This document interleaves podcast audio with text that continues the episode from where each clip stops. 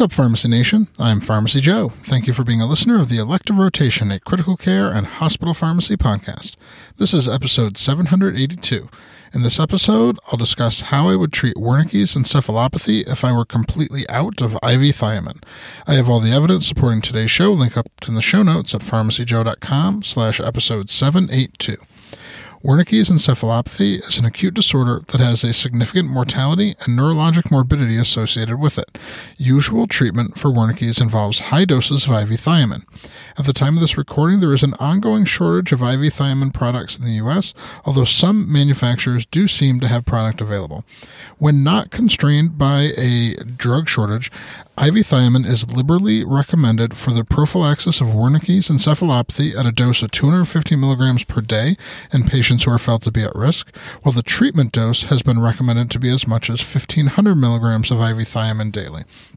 These high dose recommendations were constructed under the premise that IV thiamine is cheap, safe, and widely available, so it's better to risk giving too much if the alternative, when giving too little thiamine, is permanent neurologic damage.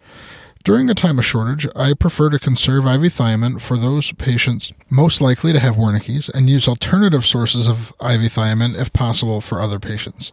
However, it's likely that clinicians may be faced with the dilemma of having a patient with suspected Wernicke's encephalopathy and no IV thiamine available to provide treatment. In this scenario, the only alternative source of thiamine would be enteral thiamine tablets. Oral thiamine has not been recommended to treat Wernicke's because it's widely believed that it has poor bioavailability due to a saturable active absorption process. However, a study published in 2012 in BMC Clinical Pharmacology challenges that concept and seems to show that at very high doses there must be some form of passive, non saturable absorption of thiamine.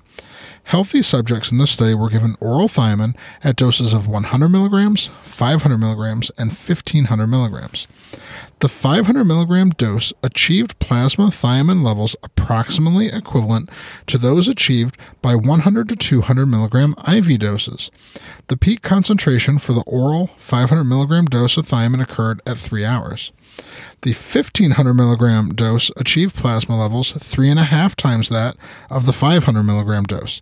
The peak concentration for the oral 1500 milligram dose of thiamine occurred at four hours.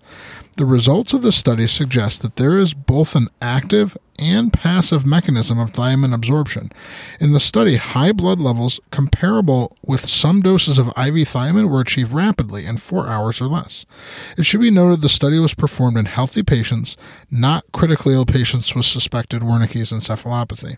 However, the study appears to be the only information available on the pharmacokinetics of high doses of oral thiamine.